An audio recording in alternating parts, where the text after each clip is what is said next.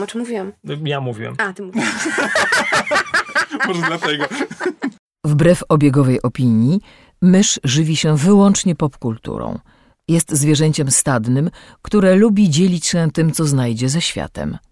Jej naturalnym sposobem komunikacji jest przerywany śmiechem słowotok. Słuchacie podcastu Mysz-masz.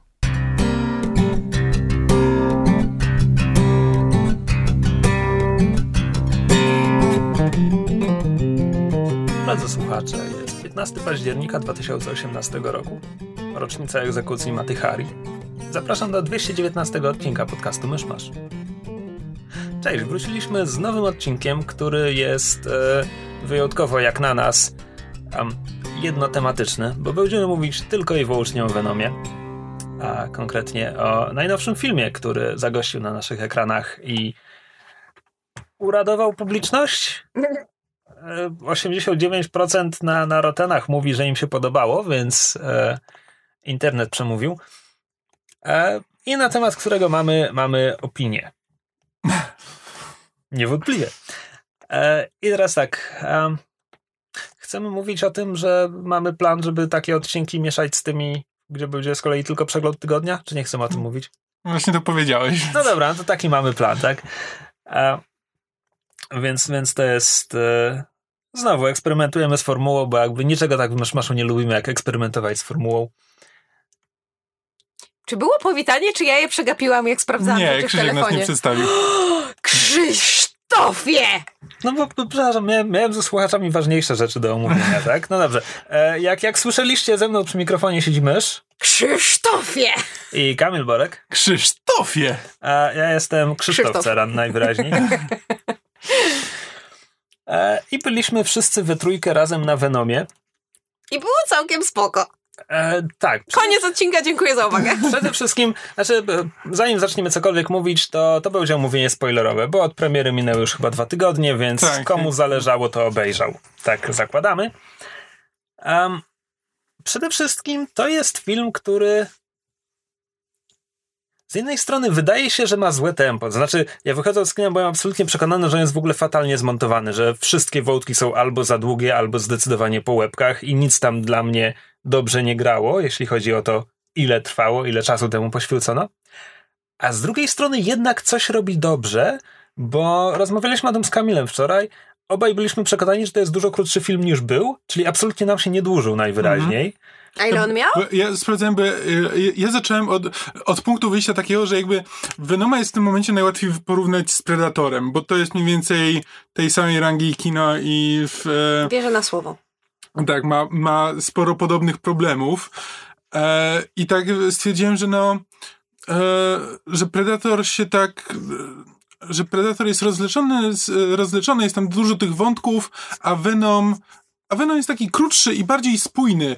E, a potem właśnie spojrzałem, ile scen, ile one trwają i Predator trwa sto siedem minut, a Venom sto dwanaście, więc jest dłuższy od Predatora, a wydaje się być dużo, dużo krótszy.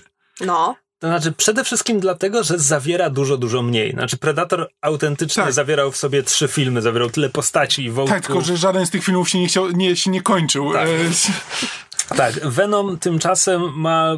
bardzo prostą fabułkę, to znaczy... I jak... długo się rozkręca. A, t- tak, ale z drugiej strony... Znaczy, mnie się to nawet podobało.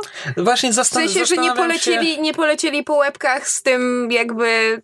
z przedstawieniem Ediego i jak wygląda jego historia i że Venom jest przedstawiony, znaczy wprowadzony do filmu stosunkowo... Znaczy nie późno, no jakby przed, przed pierwszą połową, ale tak już jej, już bliżej tej połowy. Znaczy, to, to mi nie przeszkadzało o tyle, że... Venom e, przynajmniej robi coś, czego do tej pory inne filmy o superbohaterach nie robiły. To znaczy, to nie jest ta historia e, faceta, który za, za żadną cenę nie chce być bohaterem, że jest po prostu skończonym dupkiem i uczy się być bohaterem. Tylko zaczynamy od tego, jakby mamy... mamy taką drogę, że on zaczyna od tego, że jest jakby bohaterem, takim, w, tak jak, tak jakbyśmy w, w rzeczywistym świecie uznali kogoś za bohatera. No jest dziennikarzem śledczym, który poświęca swoją uwagę ludziom, którzy, e, k, e, którzy sami by sobie nie poradzili w życiu, jakby dużo ewidentnie poświęca uwagi bezdomnym i ich problemom i tak dalej, więc on jest jakby dobrym człowiekiem e, i, i chce pomagać ludziom. I obserwujemy jego drogę, nie, nie obserwujemy tej drogi, która zaczyna się na dole i kończy się na górze, tylko zaczyna się na, gorze, na, na górze, idzie w dół i kończy się na górze, więc przynajmniej jest ciekawszy... E, ciekawszy ten motyw głównego bohatera, bo to jest to, co mnie najbardziej odrzuciło od trailera Aquamana ostatniego, który jest jakby świetny, jeśli chodzi o sceny akcji, ale widać od razu, że to się sprowadza do tego, że y, ja nie jestem królem i nie chcę być królem, no dobrze, będę królem. E...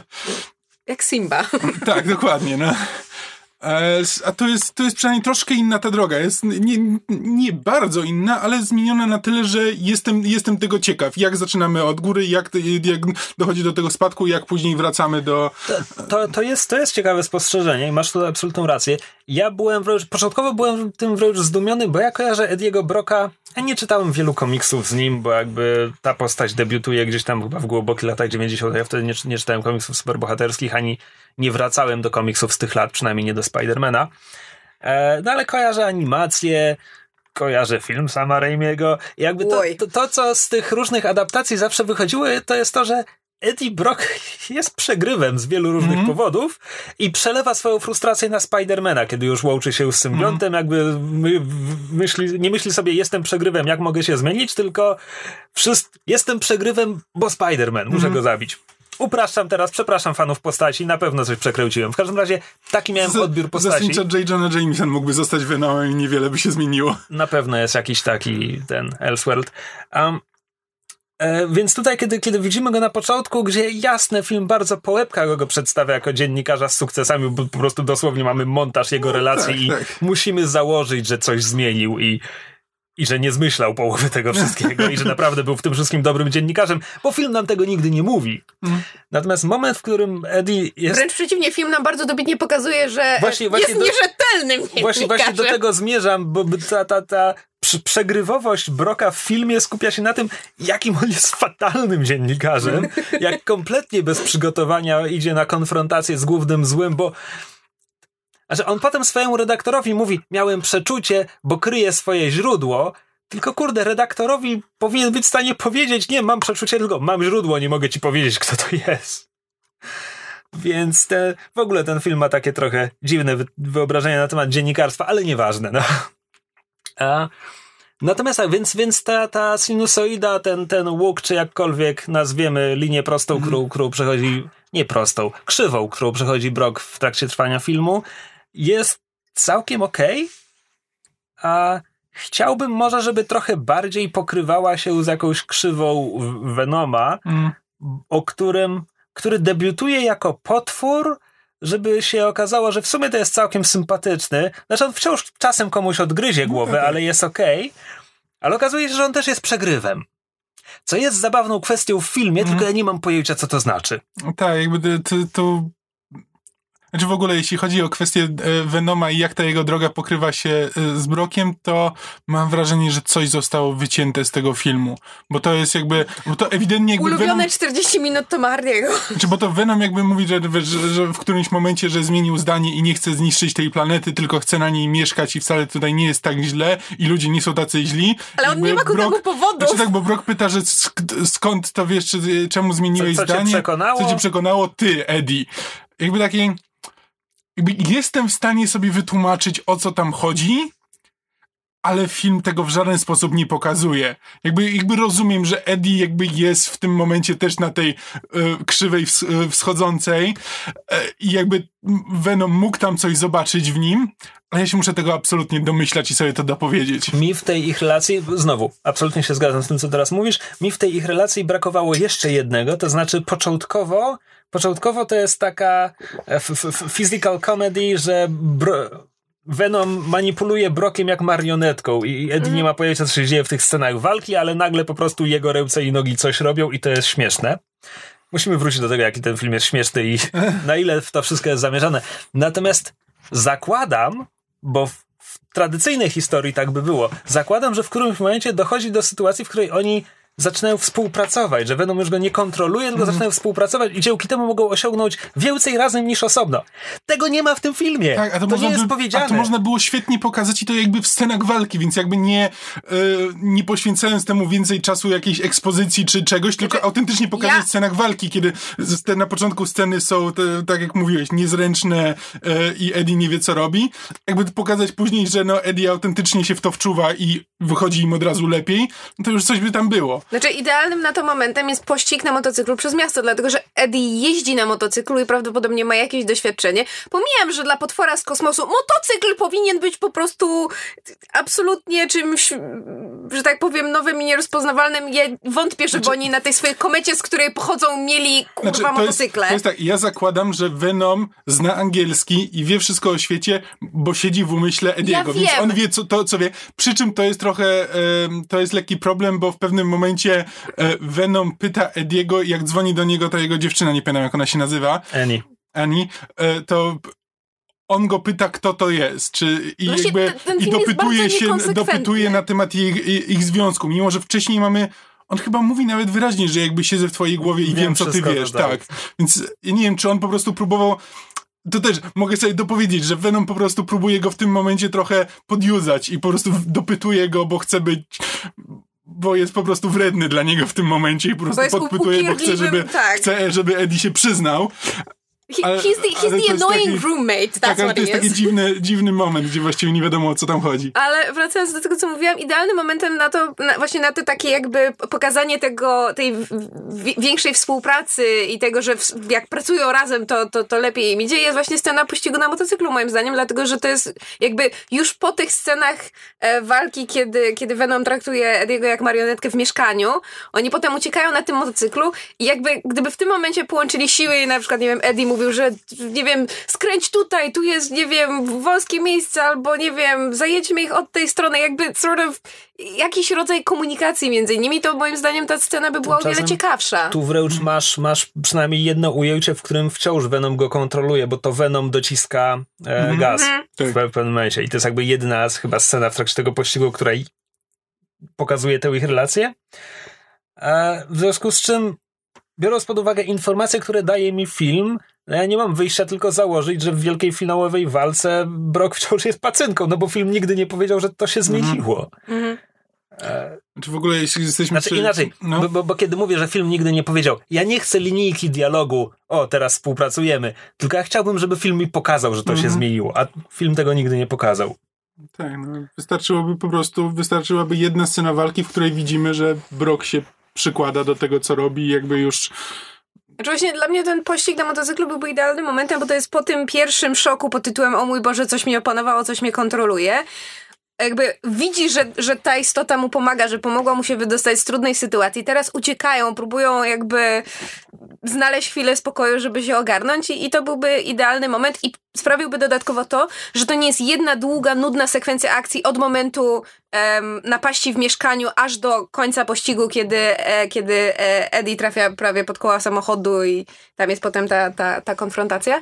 I, i nadałoby temu, tej jakby właśnie tej drugiej części tej sekwencji akcji od napaści w mieszkaniu przez ten pościg, nadałoby tej drugiej części jakiś właśnie taki większy, hmm. większe znaczenie niż tylko puste sceny akcji. Tak, poza tym też gdyby, w, gdyby tak jak mówisz, że gdyby film nam pokazał, że Eddie zaczyna współpracować z Venomem, to też od razu trzeci akt by na tym dużo, dużo zyskał, bo jakby f, finałowa walka z Riotem, który zresztą jakby jest złym, który nagle się pojawia w, w końcowej części filmu.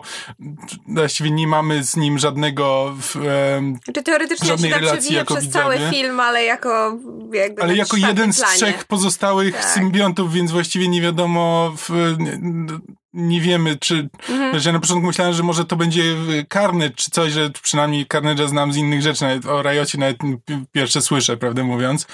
E, nie mam pojęcia, kim jest, no ale to jakby już... Innym symbiontem. Tak. No, jest, do, do, jest ich wiele. No i jakby i finałowa walka kończy się tym, czym wszystkie najgorsze filmy superbohaterskie, znaczy niektóre też dobre, Ale to, co jest najgorsze w filmach superbohaterskich ostatnich lat, to jest walka głównego bohatera z kimś, kto jest dokładnie taki jak on, tylko większy i silniejszy, mimo że wchodzi do, yy, wchodzi do akcji później, więc powinien być, yy, więc powinien się gorzej orientować w tym, co robi. To jest jakby Ant-Man z, z, z Yellow Jacketem, gdzie yy, jakkolwiek... Tak, no, to jest tradycja stara jak M C U, przecież pierwszy Iron Man też się tak kończy. Tak, dokładnie, gdzie masz po prostu osobę, która w końcowej, w, w, w trzecim akcie zyskuje te same moce, co główny bohater, ma mniej czasu na ich ogarnięcie, a jest w nich lepszy, tak czy inaczej. E... No co, mroczne alter ego, no to jest jakby chleb powszedni tak. całego gatunku komiksowego. Jest no nie, tylko że to się po prostu sprowadza później do wielkiego, no do wielkiej tak. naparzanki Czekaj, w c- C G I. Mówisz tak, ale jak przypomnimy sobie jakby najstarszych, najlepiej, najlepiej zdefiniowane relacje bohater przestępca, no to Batman i Joker absolutnie nie są. Joker nie jest mrocznym odbiciem Batmana, jest jego przeciwieństwem. Właśnie dlatego pamiętamy go i wraca raz mm. po raz. Mm. I, I jest ciekawy. Dobrze. Leniwych komiksów. Lepiej. O właśnie, dużo leniwych. Du, dużo bliżej prawdy na pewno. E, jeszcze... Dystynkcja. Ostatnia rzecz, którą chcę powiedzieć o tym pościgu motocyklowym. To jest Myślałam, praktycznie... że o filmie. To był nie, krótki nie. odcinek. E, to jest praktycznie główna scena akcji w tym filmie. Mm-hmm. Znaczy, os- potem ostateczna walka Venoma i Riota trwa dłużej. Znaczy, jeszcze jest druga, bo jest ta napierdzia- nap- napierdalanka w... Z policjantami? Z policjantami w siedzibie gazety. Tak, ale mam wrażenie, że pościg motocyklowy znaczy, był dłuższy. Znaczy, był dłuższy, ale właśnie z tego względu, że moim zdaniem on jest praktycznie jedną ciągłą sekwencją z, z napaścią no, w okay, mieszkaniu dobra. I dlatego tak jakby też się wydaje tym centralnym punktem. Okej, okay, no więc, więc jeśli pozwolisz mi... Nie. Więc on jest tym, tą, tą centralną sceną akcji tego filmu. On jest tak diabelnie nudny. Mm. On jest fatalny. Znaczy tam jedyny moment, gdzie ktoś wykazał się odrobiną inwencji, to jest, gdzie symbiont pomaga mu wziąć bardzo ostry zakręt. Mm. I to jest, to jest jedno ujęcie na nie wiem ilu minutową scenę, która jest naprawdę nudna, nijaka, żadna i... Kiepsko nakręcona. No. No. Znaczy, jakby dla mnie w momencie, kiedy pojawiły się trailery, znaczy te, te jakby już pełniejsze, gdzie, gdzie widzieliśmy... E, kawałki przynajmniej właśnie tych scen akcji, tego jak, jak Venom symbiont pomaga, pomaga Brockowi. Tam właśnie były te sceny z motocyklami, między innymi była ta, gdzie e, Eddie wylatuje w powietrze i Venom wysyła dwie matki, żeby przyciągnąć z powrotem motocykl. To chyba było w trailerach. Było. Um, I jakby ja widząc właśnie to, na jakiej zasadzie Venom funkcjonuje i jakie ma możliwości właśnie powiedzmy to, nie wiem, plastyczne, czy jak, to, jak tego nie nazwać, e, to byłam bardzo ciekawa tego, jak zostaną pokazane sceny walki, bo to by można było pokazać na mnóstwo ciekawych sposobów. Mhm. Właśnie... Znaczy, szczególnie, że Venom jest takim bohaterem, który jest gdzieś pomiędzy Spider-Manem i Zieloną Latarnią. E...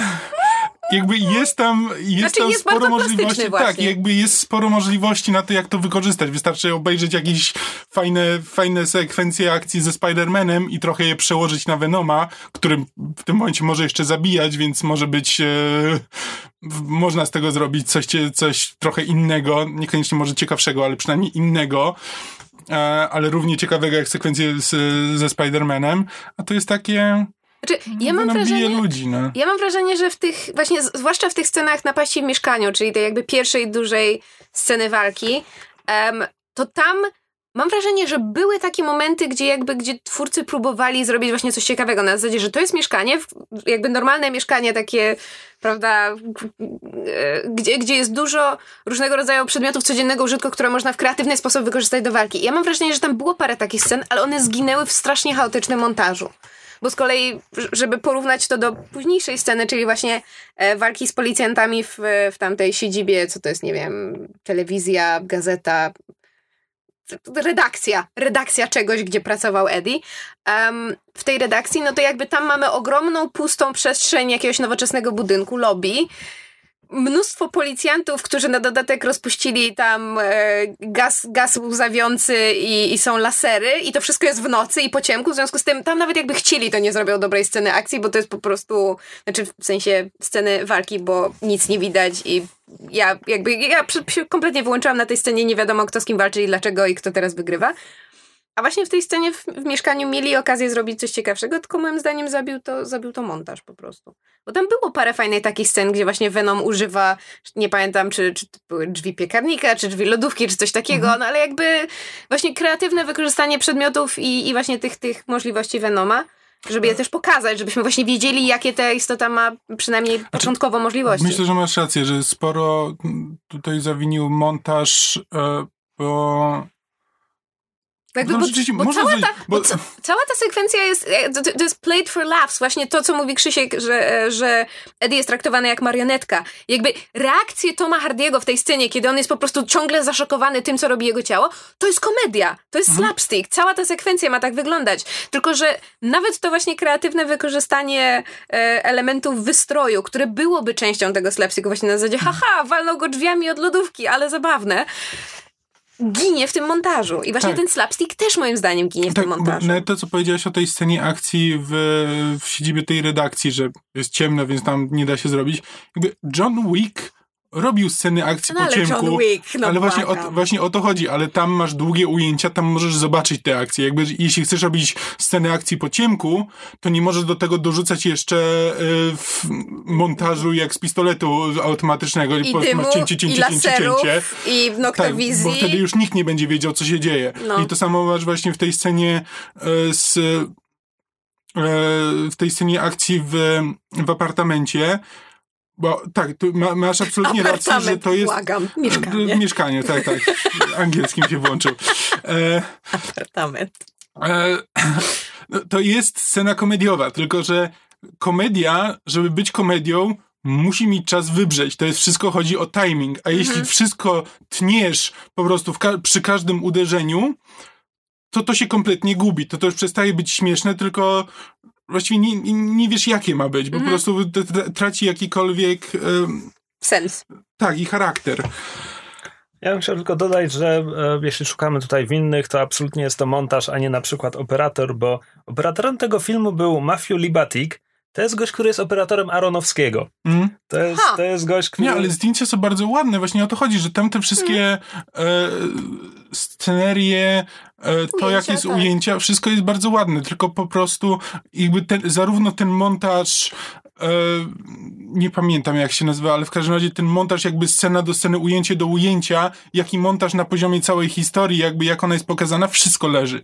Bo to jest też ten problem, to, że jakby ta scena, scena akcji jest ma być śmieszna, ale nie jest, ale nie, to, ale to nie wybrzmiewa, to jest też problem z całym filmem, gdzie ton jest tak absolutnie niedorzeczny, gdzie po prostu przechodzimy od sceny, która ma być zabawna, ma być slapstickowa, do sceny, która ma być pseudo-horrorowa, gdzie brzy, cały czas, za każdym razem jak się pojawia e, ten zły... E, Nie pamiętam ani... na, ani masz, masz na myśli po Elon postać, Musk. Postać Riza Ahmeda?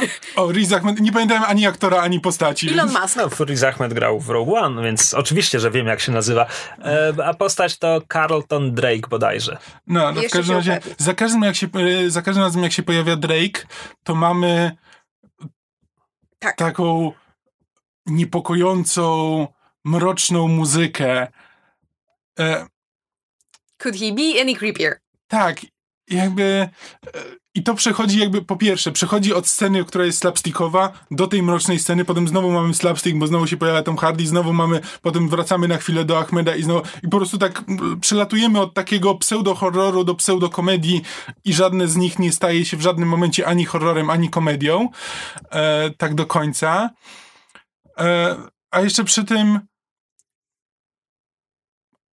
A to by bardzo dobrze działało, gdybyśmy utrzymali ten taki trochę lżejszy ton w scenach z, z Ahmedem, gdyby pozwolić mu grać tą niepokojącą postać i zachować ten ton e, lekkiego filmu, to to by moim zdaniem było bardziej niepokojące, niż kiedy on próbuje być niepokojący, muzyka nam mówi, że ta scena jest niepokojąca i wszystko jest jeszcze niedoświetlone w kadrze, więc mamy, więc mamy wszystko jest niepokojące, więc po prostu mamy takie potrójną warstwę tego, że teraz dzieje się coś tragicznego i smutnego i niepokojącego i na tym tylko Ahmed traci, bo, no bo ja go nie znam jako aktora, ale wydaje mi się... No, dobra, Magda. Ale tak jakby wszyscy mówią o tym, że jakby że serial, serial jego na H B O jest, tam jest bardzo dobry. W Rogue One byłby, był bardzo sympatyczny. I tutaj jakby też widzę coś, co mogłoby z tej postaci wyjść, no bo to ma być ten taki zły Elon Musk. Muszę dodawać gorszy, zły? Gorszy. gorszy. E, e, tylko, że ponieważ jeszcze dodajemy... Chociaż z drugiej strony On przynajmniej nie oskarżył nikogo o pedofilię bez żadnych podstaw, więc... Hmm. Ale tak, że gdyby ty nie, gdybyśmy jeszcze... Gdyby on mógł grać, a reżyser nie próbował za wszelką cenę jeszcze dobić tego, że on jest taki zły tą warstwą, oprawą muzyczną i warstwą wizualną, to mogłoby być to wyjść ciekawie, bo byłby tam jakiś kontrast, a nie po prostu patrzcie, tu jest zły człowiek. Znaczy, muzyka w ogóle w tym filmie jest bardzo źle dobrana.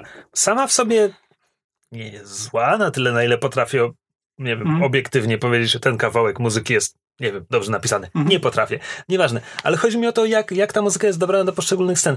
Venom, kiedy już jest Venomem zespolony i w ogóle w drugiej połowie filmu, on ma heroiczną muzykę. Hmm. To nie jest film, którego bohater powinien mieć heroiczną muzykę. Znaczy ona próbuje być taka trochę bardziej creepy w tym swoim heroizmie, ale to nie działa. Znaczy dawno nie, nie miałam filmu, który wywoływałby taki dysonans, jak, jak go oglądałam i jednocześnie słyszałam muzykę. I to było przedziwne, dlatego że ja w tym momencie nie zanucę ani pół nuty z tego filmu. Natomiast kiedy go oglądałam, za każdym razem, kiedy słyszałam muzykę, to ją słyszałam. Znaczy w sensie to nie było tak, że coś mi leci w tle i ona wywołuje te emocje, które powinna, czyli to, co robi jakby technicznie rzecz biorąc, to, to, co technicznie rzecz biorąc powinna robić muzyka w filmie superbohaterskim, bo one są teraz tak udźwiękawiane, żeby ta muzyka wywoływała tak jakby skrótem myślowym konkretne emocje, a niekoniecznie nie posługują się leitmotivami i tak dalej. Ale w tym filmie ta muzyka się tak strasznie wybijała, że za każdym razem, jak ona się włączała, to ja ją słyszałam, miałam takie aha, muzyka, coś się zaraz wydarzy i ona była tak jakoś zupełnie niedopasowana do obrazu, moim zdaniem, że mnie to strasznie wybijało. Ja mam wrażenie, że trzeba by było tutaj odwrócić właśnie tę oprawę, bo gdyby gdybyśmy mieli w scenach z Tomem Hardym i Venomem, mamy ten taki lekki film superbohaterski z elementami komediowymi, i tam cała oprawa jakby muzyczno-wizualna nam mówiła, że to jest coś niepokojącego, a z kolei w tych scenach z, z Rizem Ahmedem trochę by było lżej, to... Czy ty byś chciał w scenach z Rizem Ahmedem, żeby leciała muzyka z Benny Hilla? Ale... No! Nie, ale po prostu... Mikrofon nie wyłapuje mojej sceptycznej miny w tym momencie, ale... Musisz ją wyrazić ale, słowami. Ale pozostaje sceptyczne. To jest o, o tyle dziwne, że, że za muzykę, jak, jak zdążyliśmy sprawdzić, odpowiadał Ludwig Göransson, który jest szwedzkim kompozytorem i e, producentem muzycznym, który między innymi odpowiadał za bardzo fajną, właśnie stosunkowo nietypową, e, łączącą jakby hip-hop i e, elektronikę i tak dalej, muzykę z e, Black Panther. I tutaj też bardzo dużo było słychać tej elektroniki i takich wpływów, nie wiem, techno, trans i tak dalej, E D M. Inny film superbohaterski z fatalnym pościgiem samochodowym. Mm, go figure. E, ale tutaj z jakiegoś powodu to, to strasznie mi nie działało i tak naprawdę jedyną fajną piosenką jest piosenka Eminema na koniec podczas napisów końcowych. Mm. Jest? Co niech świadczy o tym, jak kiepska według mnie jest reszta muzyki w tym filmie. E, natomiast e, trochę nawiązując do tego, co Kamil mówiłeś o, o, o tym jakby t- tym, że do końca film nie wie, czym chce być, to znaczy, że z jednej strony są te elementy ko- komediowe, z drugiej te takie straszniejsze i to się próbuje jakoś połączyć w jedno. Dla mnie to jest o tyle ciekawe, że za reżyserię odpowiada facet, który wyreżyserował Zombieland, który też był filmem, który łączył jakby horror i komedię, a z kolei y, dwój, dwoje z trzech scenarzystów to są goście, którzy napisali ostatnie e, Jumanji. To, to, to ten sequel, który wyszedł, którego ja nadal nie widziałam, natomiast słyszałam bardzo dobre rzeczy, w sensie, że właśnie strasznie fajnie łączy jakby ten taki film przygodowy czy akcji z elementami komediowymi, że ta komedia działa, że śmieszy, że jakby to jest naprawdę mm. fajnie napisany film. E, i, I jakby... Więc były teoretycznie elementy składowe, żeby właśnie uzyskać ten efekt tego połączenia komedii, mhm. horroru czy takich straszniejszych elementów. I to nie działa. I tak. Ja cały czas się zastanawiam, czy to nie jest kwestia tego, że montaż po prostu zabił ten film. Znaczy, bo to się powinno przeplatać, a nie po prostu być, to jest, te, to jest ten tak. element lekkiego filmu superbohaterskiego, to jest element komediowy, a to jest element niepokojący, tylko to się powinno przeplatać. Bo, to jest bo... właśnie, to jest to, co próbowałem powiedzieć, gdzie może zapędziłem się daleko w mówieniu o odwróceniu jakby proporcji, ale jakby... To nadaje scenie jakby dodatkowego wymiaru, bo jeśli scena jest smutna, muzyka jest smutna i scenografia jest smutna, no to po prostu dobijamy już to, co wiemy. Mhm. Natomiast jeśli scena jest smutna, ale muzyka jest, nie wiem, podniosła, albo lekko, y, f, albo właśnie lekka, no to coś, coś już to nam mówi. No nie wiem, jak, jak to akurat w Venomie powinno być, to już jest kwestia dyskusyjna, ale to nam przynajmniej w, s, sprawia, że podświadomie jakby czujemy tam jeszcze jakąś inną emocję, a nie tylko tę emocję, która już jest w scenariuszu i która już wiemy, że tam jest, i jeszcze nam reżyser je dopycha dodatkowymi elementami. Tak, no bo to w założeniu to pewnie miał być komediowy film grozy, a w rezultacie mamy film superbohaterski, którego bohaterowie zdaje się nie robić na nich żadnego wrażenia to, że właśnie odgryźli komuś głowę. Mhm. I to jest po prostu dziwne. No. E, mówiłeś o Ahmedzie, że, że jego postać, że można było z niej coś wyciągnąć. Ja bym chciał e, pomówić o paru innych postaciach drugoplanowych mm. w tym filmie, konkretnie właśnie o Annie, czyli, czyli byłej narzeczonej Brocka i granej jej, przez Michelle Williams. Tak, i, i jej obecnym chłopaku Danie, o których oni wypadają w tym filmie całkiem sympatycznie, ale to dlatego, że to jest najlepsze, co mogę o nich powiedzieć, to znaczy są wbrew to są postacie napisane wbrew podstawowym oczekiwaniom. Znaczy, mm. twoje podstawowe oczekiwanie to jest, że oglądasz ten film, jak Annie widzi Brocka w, w postaci pełnego Venoma i tak dalej, i, i jakby symbion, symbion się chowa i ona orientuje się, mm. że to on, to albo ona powinna zemdleć, albo uciec z krzykiem, a nie, a w tym filmie ona powie, okej, okay, dobra, co się dzieje, musimy cię zbadać, rozwiążmy tę sprawę. Mm. Obec... Jedziemy, jedziemy do mojego chłopaka lekarza. Tak, a z kolei postać obecnego chłopaka byłej narzeczonej, no to w, w większości innych filmów spodziewasz się, że to będzie turbo boost, będziemy się zastanawiać, czemu oni są razem i będziemy kibicować Brockowi, kiedy będzie ich rozbijać, żeby tak, wrócić jeszcze, do Annie. Jeszcze powinien nie chcieć mieć cokolwiek wspólnego z tym Eddie, powinien być e,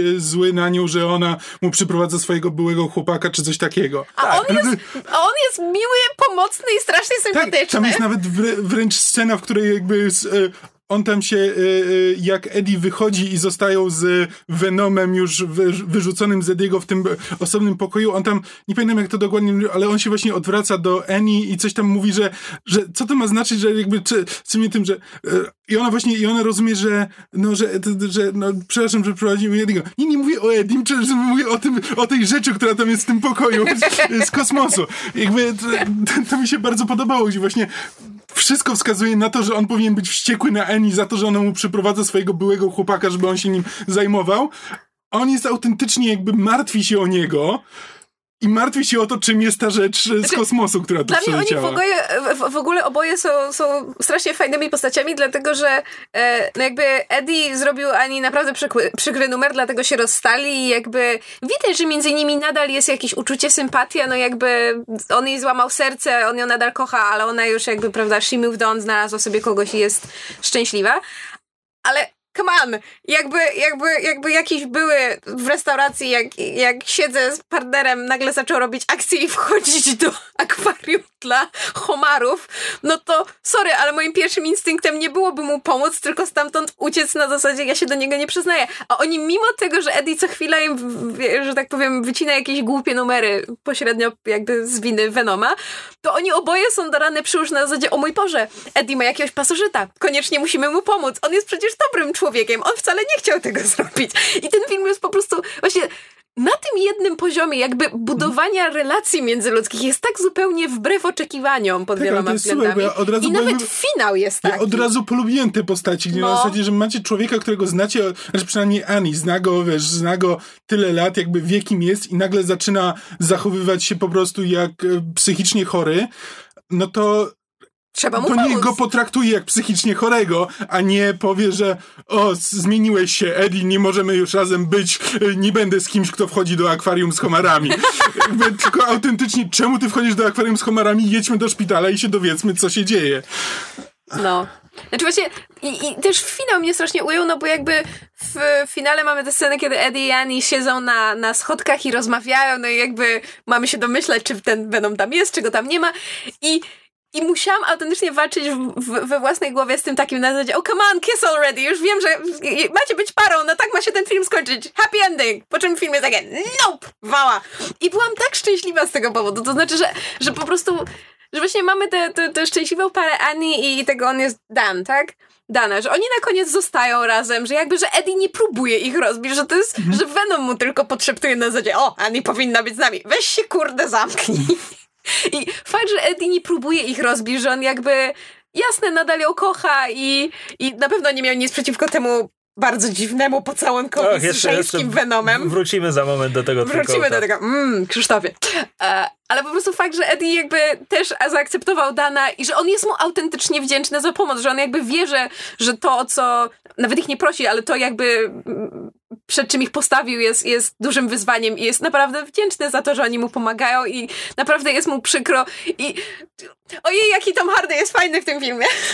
Tom Hardy jest bardzo fajny w tym filmie. Ja mam...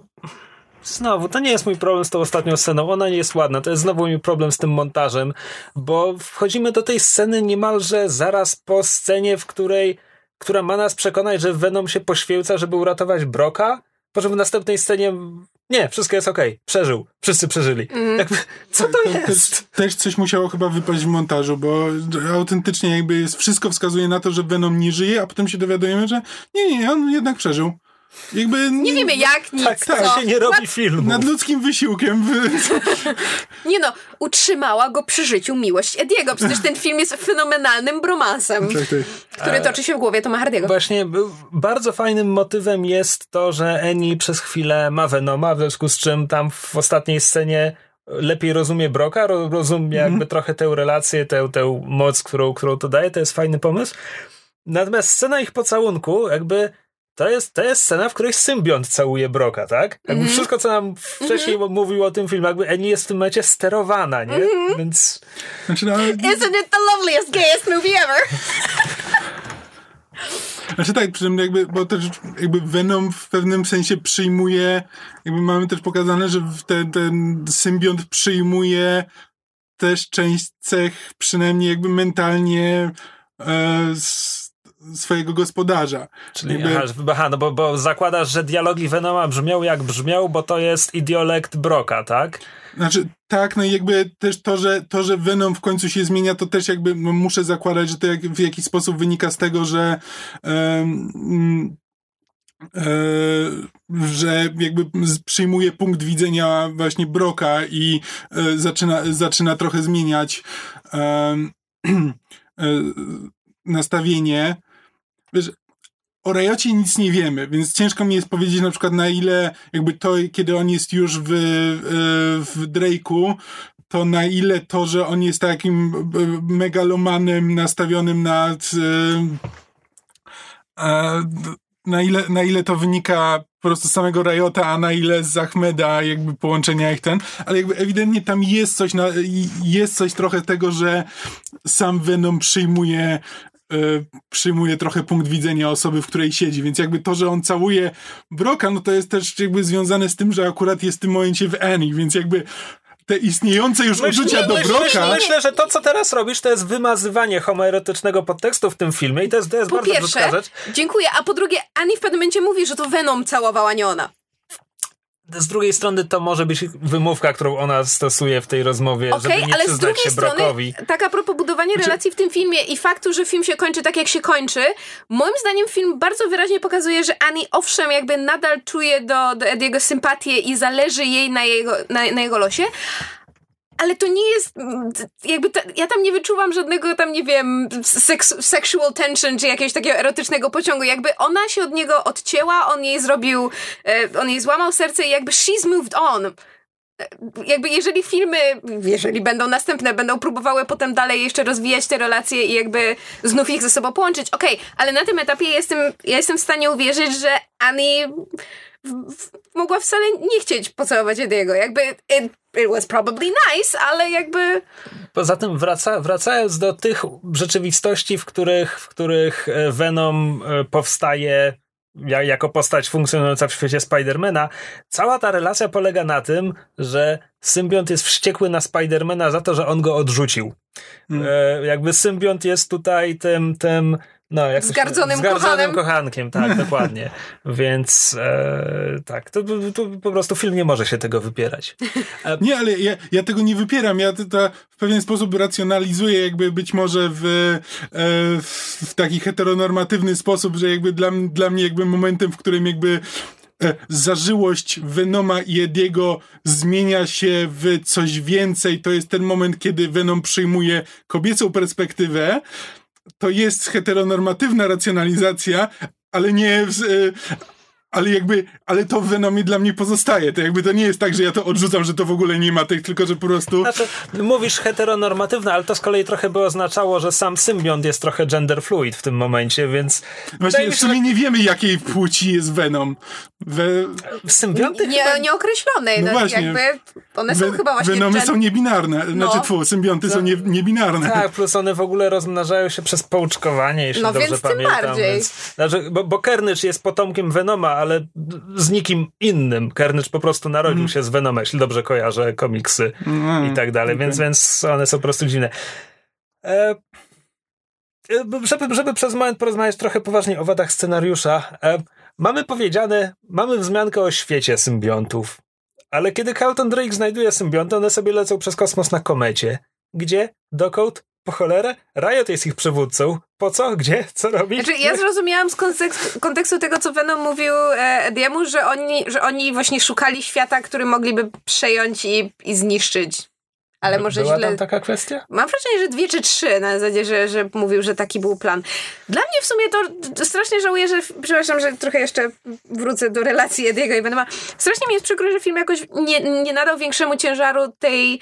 E, te, te, temu odkryciu Ediego, że... że Venom go zjada od środka. W sensie, że, że Venom mówi, że o, że ja ci pomogę, że razem będziemy silniejsi, a tak naprawdę go zjada od środka. I że jakby tam jest jedna czy dwa teksty właśnie, gdzie, gdzie Eddie się wścieka na zasadzie, próbowałeś mnie zjeść od środka i tam się sp- sprzeczają jak stare Znowu, dobre małżeństwo z mam, Venomem. Mam wrażenie, że coś tutaj, wydaje mi się, że tutaj też coś wyleciało w montażu z, z całej tej re- relacji, z tego wszystkiego, ponieważ zobacz, ten film... bardzo stara się nas chyba przekonać, że symbionty potrzebują jakiejś, jakiegoś pokarmu, jakichś e, środków odżywczych z ludzkich mózgów, czy czegoś takiego. Znaczy... Ja byłem święcie przekonany, że wegańskim rozwiązaniem okaże się, że ogarną jakąś współpracę i Brock znajdzie coś innego, co może jeść, żeby wykarmić symbionta. Ale znaczy... znowu, tej sceny nigdy nie ma. A potem w finale wchodzą do sklepu i Brock pyta, na co masz ochotę, Venom mówi kurczaka i czekoladki. Czyli nie musi jeść ludzi, czyli robi to, bo lubi? Nie, znaczy inaczej. Ja zrozumiałam z kontekstu filmu, bo again, nie tłumaczę tego, to tak, że symbiont powoli zjada swojego żywiciela, że jest jakby, jest, jest, nie, jest, jest wadliwym... Um, Znaczy, jego nazwa wbrew pozorom wcale nie, nie świadczy o jego nie, nie. Z, funkcjonowaniu, bo nie ma żadnej symbiozy, dlatego że one zjadają swoich żywicieli. No jakby... Nie, nie. Z biologicznego punktu widzenia symbioza to jest po prostu relacja dwóch organizmów, nie musi być e, korzystna, równie dla obu? korzystna dla obu. E, pasożytnictwo jest formą symbiozy. Aha, dobrze. To najwyraźniej moja podstawówkowa wiedza z biologii e, kompletnie już się zatarła. Dziękuję, Krzysztofie. W każdym razie e, ja zrozumiałam z filmu, że e, symbionty jakby zjadają systematycznie swojego żywiciela od środka, jakby wchłaniają, pochłaniają ich organy, chyba że dostają pożywienie z zewnątrz, czyli właśnie jeżeli na przykład odgryzą komuś głowę, albo zjedzą jego nerki, albo wątrobę, albo cokolwiek.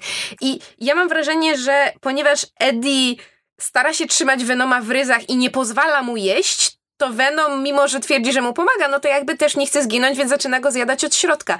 Ale w momencie, kiedy jakby ta ich współpraca wchodzi na wyższy poziom i Eddie się godzi z tym, że raz na jakiś czas Venom kogoś zje, a Venom stwierdza, ej, lubię tego Ediego, to nawet jeżeli mnie jakiś czas przegłodzi, to nie będę żarł jego, tylko wezmę na wstrzymanie i zrobię sobie dietę. Jakby ta... T- ten moment, ta rozmowa powinna gdzieś w filmie być na zasadzie, hej, nie będę cię zjadać, jak mnie będziesz karmić, będę cię karmić, jak będziesz grzeczny. Nigdzie tego nie okay, ma. Okej, to teraz porozmawiajmy o scenach, które są w filmie. No. Bo zainfekowany symbiontem Brock wraca do swojego mieszkania, zaczyna grzebać w śmieciach, żeby zjeść jakieś resztki kurczaka yy, i je jakieś inne rzeczy, wszystko, co tam znalazł w mieszkaniu, po czym tym wszystkim żyga. Ta scena mówi mi, że to nie jest pożywienie, które jest odpowiednie dla symbionta. W restauracji Brock bierze kotleta z, z tacy niesionej przez kelnera, wącha, mówi nie, to jest martwe. I odrzuca, potem zjada żywego homara. I potem zjada żywego homara. On potrzebuje żywego mięsa. Tak, ewidentnie, tak. A potem w finale z, zadowala go kurczak i czekoladka. No po... No są smaczne, a poza tym przed, znaczy potem akurat zjada głowę, więc się dobrze złożyło. E, Ale ja mam wrażenie, że to jest właśnie ten taki element w zasadzie, że no, że kurczaki czekoladki są smaczne, smaczne, dla mnie to żadne pożywienie, ale Eddie się pożywi, znaczy, ja będę miał przyjemność, znaczy, a jak będę grzeczny, to da mi głowę. Mój, mój znaczy... argument jest taki, że ten film nie składa... Ten... Tak, rozumiem, Bi- co mówisz. Biorąc informacje z filmu, one się nie składają w logiczną całość, bo nie wiem, albo scenarzystom nie zależało, żeby one się składały w logiczną całość, albo coś wyleciało w montażu. Znaczy, ja bym, mhm. ja bym to rozumiał, znaczy ja to trochę tak rozumiem, że jakby na początku Venom po prostu nie jest zainteresowany jedzeniem, które nie jest dla niego jakby najlepsze, że po prostu chce, chce żywe jedzenie i jakby nie interesuje go nic innego. Natomiast to nie jest, nie traktuje tego, że on nie może tego jeść zupełnie.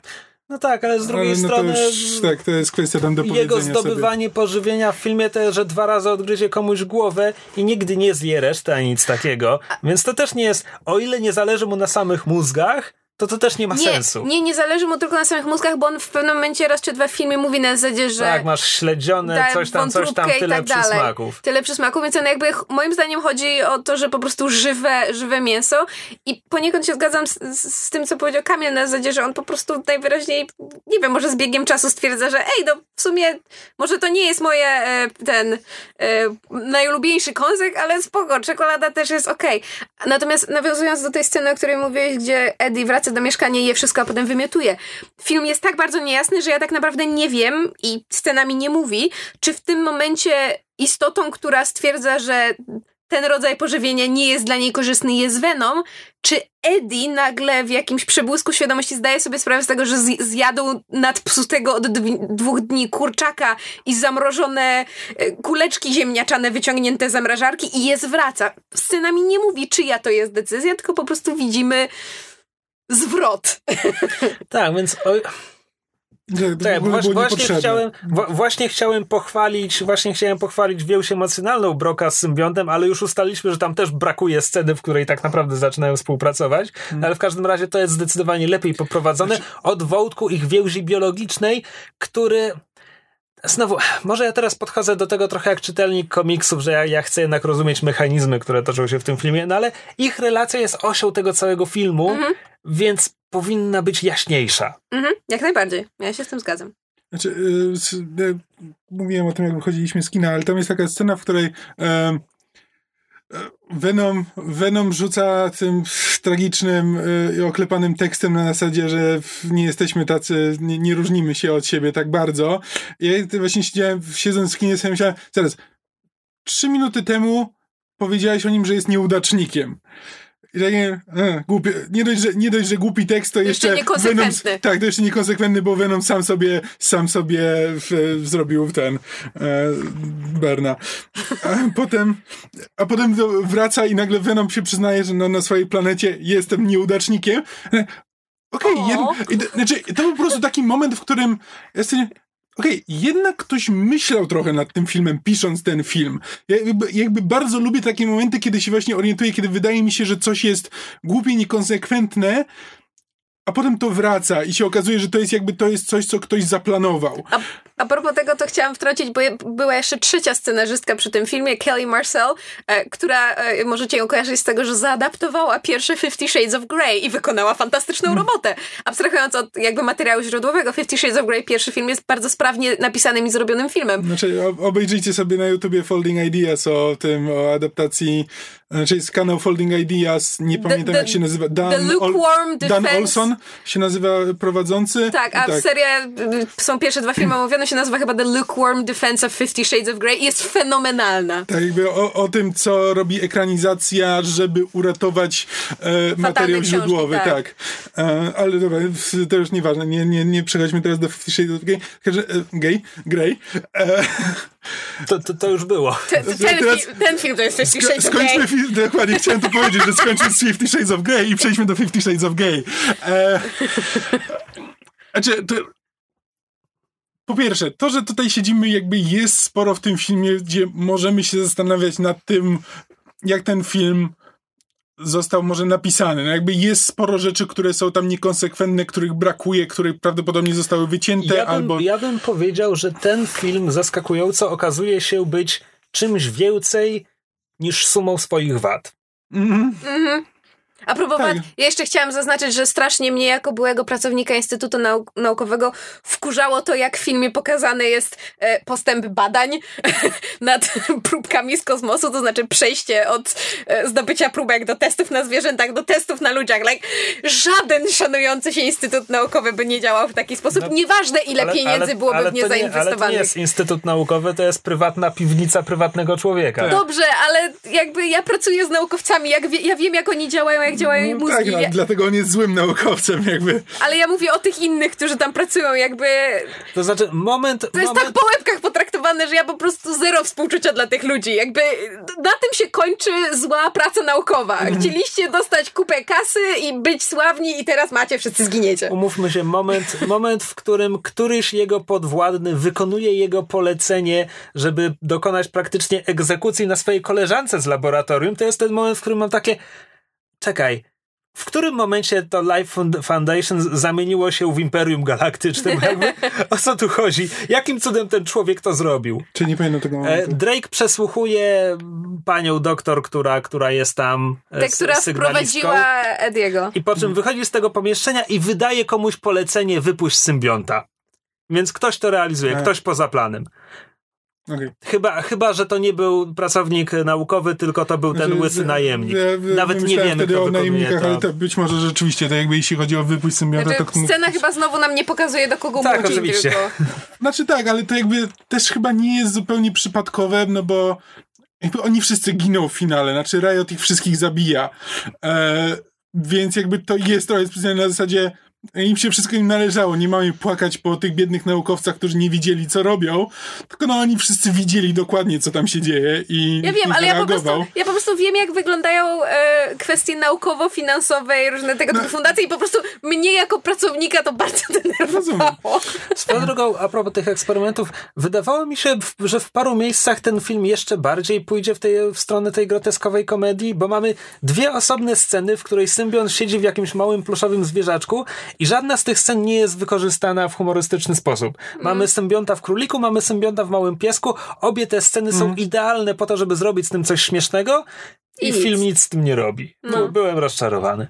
Tak, szczególnie, że jeszcze tam w króliku to nie był moment na to, żeby było z tym coś no szczególnie może. śmiesznego, ale z pieskiem absolutnie był, był e, szczególnie, że na, na, na, na, nawet ta scena, kiedy jakby Annie się zatrzymuje na środku korytarza i widzi przed sobą psa i rozpoznaje w nim Venoma, jakby mają takie ciche, ciche porozumienie, ona jest w pewien sposób zabawna. No? Tak, ale wiesz, ja, ale... Ja, miałem, ja miałem w tym momencie w głowie te, nie wiem, wampiryczne ciułały z Blade'a drugiego. Czekałam, czy... aż o nich wspomnisz, tak. No właśnie. Tak, znaczy, tak, mi też tam brakowało, można to było pociągnąć dalej, jakby, bo jakby ton sceny już był ustalony, że jest dosyć groteskowy. Swoją drogą, jestem bardzo ciekawa, czy jest to jeden z tych filmów, w których the dog dies, bo nigdy się nie dowiadujemy.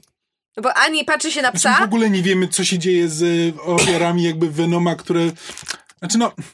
Znaczy widzimy... Venom po... opuścił Ediego i Eddie przeżył. Venom opuścił Annie, Annie, Annie przeżyła. przeżyła. Więc jakby jeśli ich nie zeżre do końca, I no dlatego, to być może, że przeżywają. Dlatego moja teoria jest taka, że one po prostu jakby z biegiem czasu potrzebują pożywienia i jeżeli nie dostają go z zewnątrz, to zjadają swojego nosiciela, a ponieważ w, na Edim Venomowi zależało... powiedzmy, albo, albo po prostu nie zdążył, a w Annie był krótko i w psie podejrzewam też, tylko z drugiej strony pies jest mniejszy, to jakby nie zdążył. Ale z drugiej strony mamy tę małą dziewczynkę, którą, e, którą podróżuje Riot przez e, jakby ten, na lotnisku, mhm. co się przenosi z tej, z tej starszej, starszej Azjatki do tej małej dziewczynki. Myślałby kto, że mała dziewczynka ma mniej em, energii i mięsa, żeby go przytrzymać, ale... W sumie tam czas jest tak niedookreślony, że Słuchaj, ja nie wiem, ja, jaka jest ta granica. Ja, ja, ja czekam na fanfiction, który mi wyjaśni, co Riot robił przez pół roku w Malezji. Bo biorąc pod uwagę jego tryb podróżowania, dotarcie do Kalifornii powinno mu zająć parę dni. On tam siedział pół roku poza kadrem z jakiegoś powodu. Mm. No. Znaczy tak, jakby tak już, nie zmierzając do końca, to jakby, że wiadomo, nie lubię złych, nieprzemyślanych filmów. Jakby typu Justice League, czy większość filmów tam Snydera. Um, Hej! Nie wszystkie filmy Snydera są dobra, takie. Dobra, dobra, ja wiem, że ty lubisz Man of Steel. Nie, ale wcześniej też miał parę dobrych filmów. No, no błagam cię, Legendy Sowiego Królestwa Strażnicy Gachur jest fenomenalnym filmem. Ja nawet filmem. lubię Watchmenów, ale mniejsza o to. Abstrahując. W każdym razie tak, próbuję to, próbuję to utrzymać jakby w realiach filmów superbohaterskich. Dobra, powiedzmy Daredevil z Benem Affleckiem. I still e, like that movie. E, Jesus Christ. Dobrze, nie lubię złych, nieprzemyślanych filmów, niezależnie od tego, jaki, jaki przykład do tego dobierzemy. E, jakby, ale tak poza tym, co to ma jeśli, do Venoma? Jeśli film jest, Venom jest dla mnie złym filmem, ale ewidentnie widzę, że ktoś nim myślał. Że wiesz, jeśli jest dobry film i jest przemyślany, tak jak powiedzmy The Last Jedi, jest super. Venom jest złym filmem, ale ktoś tam chciał coś zrobić i ja to doceniam. Jakby jestem w stanie to doceni- docenić siedząc w kinie i dlatego ten film mi się nie podobał. Jakby najgorszym rodzajem filmów dla mnie są te... filmy, które ludzie l- l- robią ironicznie, znaczy, które mają być złe, jakby wszystkie Sharknado yy, i tego typu rzeczy. Jeśli, bo tak, one... Venom ewidentnie nie, nie został zrobiony, żeby być złym filmem. Dokładnie, że to jakby nie jest taki specjalnie kampowy, czy specjalnie, z, że ironicznie z, yy, w, nawiązujący do, nie wiem, do w, filmów z lat osiemdziesiątych robionych za yy, opakowanie gumy do rzucia. E, Tylko autentycznie ktoś chciał tam opowiedzieć jakąś historię i widać te tam te historie. Tak, jak, jakbyśmy mieli krótko podsumować wady i zalety, to do zalet zdecydowanie należy Tom Hardy, który jakby ani razu mm-hmm. nie wychodzi z roli, daje z siebie wszystko, jak ma wejść do akwarium i jeść homara, robi to i tak, i ani jest razu nie jest zadowolony. Na autopilocie, jest jakby cały czas... E, tak. Z drugiej strony to jest aktor, który ma bardzo duże doświadczenie w mówieniu sam do siebie, bo przecież on, on był w tym filmie Locke, gdzie to polega na tym, że on jakby mówi... sam w pustym samochodzie no tak, jedzie autostradą, a nie, tu rozmawia sam ze sobą. Nie powiedzieliśmy tego wcześniej, ale tak, Brock, Brock jest Maria. Hardy, Hardy gra również głos Venoma. Więc... Znaczy na pewno po jakiejś obróbce, znaczy ekstensywnej obróbce, dlatego że ja pod koniec filmu, jak zobaczyłam napisy, to aż się zdziwiłam, że to był Tom Hardy. Z drugiej strony Venom był dobrze głosowo zagrany, więc hmm. wcale mnie to nie dziwi. E, tak. Relacja Brocka i Venoma, czegoś w niej brakuje, może coś wypadło hmm. w montażu, ale ogólnie jest okej. Okay.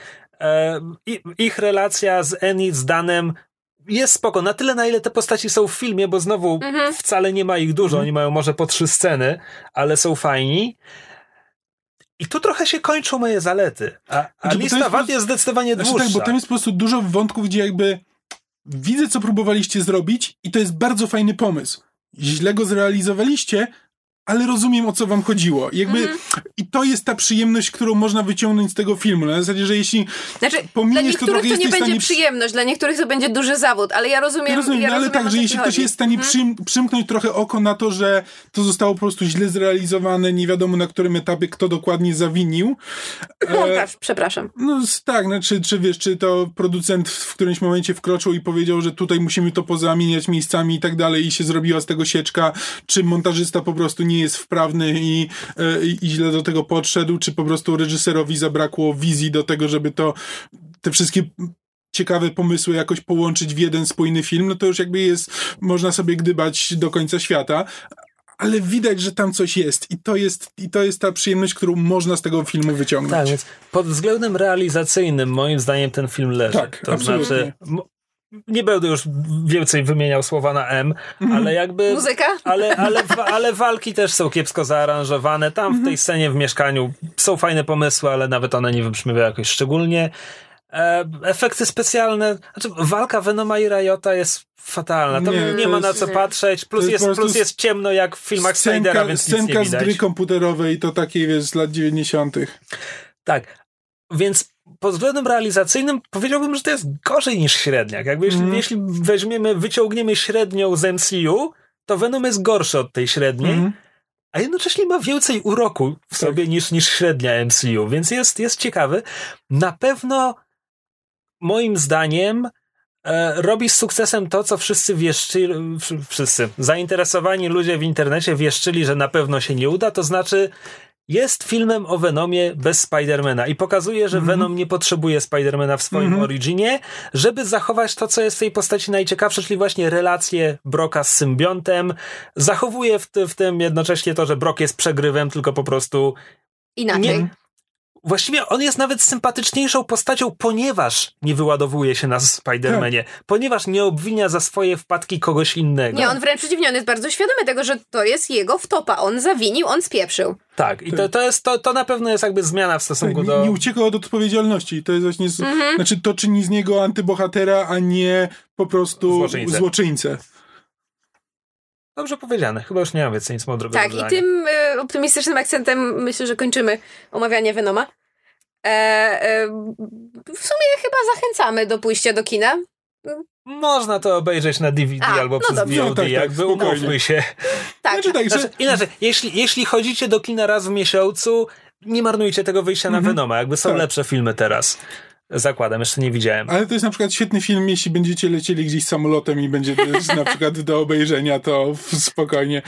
E, tak. Czy po prostu tak, na kanapie. Na kanapie prawdopodobnie nawet lepiej. Tak. Są tu fajne pomysły. Wiele z nich nie zostało fajnie zrealizowanych.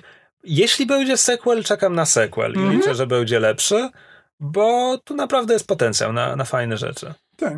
Szczególnie gdyby Sony dało trochę czekaj, więcej okay, wolnej ręki. Dobra, okej. Okay. Mówię, jeśli będzie sequel, czekam na sequel, a potem przypominam sobie scenę z, z, po napisach z Jezus Maria.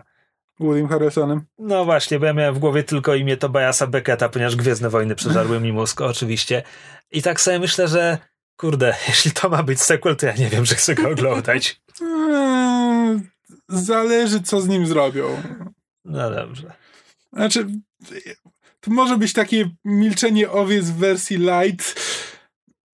I to można zrobić, można zrobić w interesujący sposób, ale można to spieprzyć tak spektakularnie. Obstawiam to, już... to drugie. Tak, no. Czekamy. Zobaczymy. Ale mówiąc jeszcze o scenach po napisach, em, e, moim, moim ulubionym e, elementem seansu była druga scena po napisach, która nie ma nic wspólnego z Venomem, to znaczy pokazano no, fragment fa- fi- filmu e, Spider-Man Into the Spider-Verse, tak jest tak, tytuł? To jest, to jest jego tytuł. Który wygląda fenomenalnie, idziemy do kina. Chyba, bo nie wiadomo, czy nie będzie właśnie, z dubbingiem. Właśnie, właśnie to, że ta scena, a także zwiastun przed filmem obie były z napisami, daje mi nadzieję, że sam film też będzie miał wersję z napisami. To nic nie znaczy, chcę przypomnieć, że niestety Jumanji dwa było w filmach, były trailery z napisami, po czym film był w polskiej dystrybucji tylko i wyłącznie z dubbingiem. Dziękujemy. U I P, no. jak zwykle. Hak wam... U I P chyba nie jest dystrybutorem Sony. Mam nadzieję, że nie. No w każdym razie bardzo czekamy na, na, na Into the Spider-Verse i mi nawet ta, ta, ta, to, to, to cięcie animacji, na które wszyscy narzekają, e, nie przeszkadza. No bo... wszyscy, ale tylko Paweł i Chabot. No to... Oni nie są wszystkimi. Dobrze, to nie oni, wszyscy. Oni są to... mniejszością. Paweł, Paweł i Chabot narzekają, a ja to strasznie kupuję. Dla mnie wygląda jak kadry z komiksu, jest w ogóle super. No. I do tym optymistycznym akcentem e, kończymy na dziś. Dziękujemy wam bardzo za uwagę. Jesteśmy bardzo ciekawi, jak wam się Venom spodobał. Możecie nam e, o tym powiedzieć, e, wysłać nam wiadomość albo komentarz. Możecie pisać pod e, odcinkami na YouTubie podsłuchane. E, Pozdrawiamy Ocie i cieszymy się, że wciąż nas słucha. Cześć, Ociu! e, możecie również nam pisać komentarze na naszym fanpage'u na Facebooku. Mysz-masz podcast popkulturalny. E, też możecie pisać na fanpage'u podsłuchane, bo tam też zaglądamy. Możecie nam wysłać maila na mysz masz podcast małpa gmail kropka com.